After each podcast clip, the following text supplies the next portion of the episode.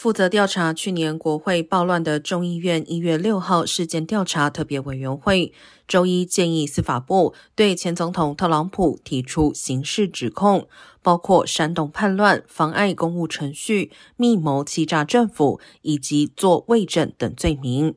众议员拉斯金表示，委员会已经掌握了重要证据，证明特朗普总统打算破坏宪法规定的和平权利移交。特朗普因质疑2020年总统大选结果，去年1月号召支持者前往国会抗议，结果支持者一度攻占国会大厦，并酿成多人死伤。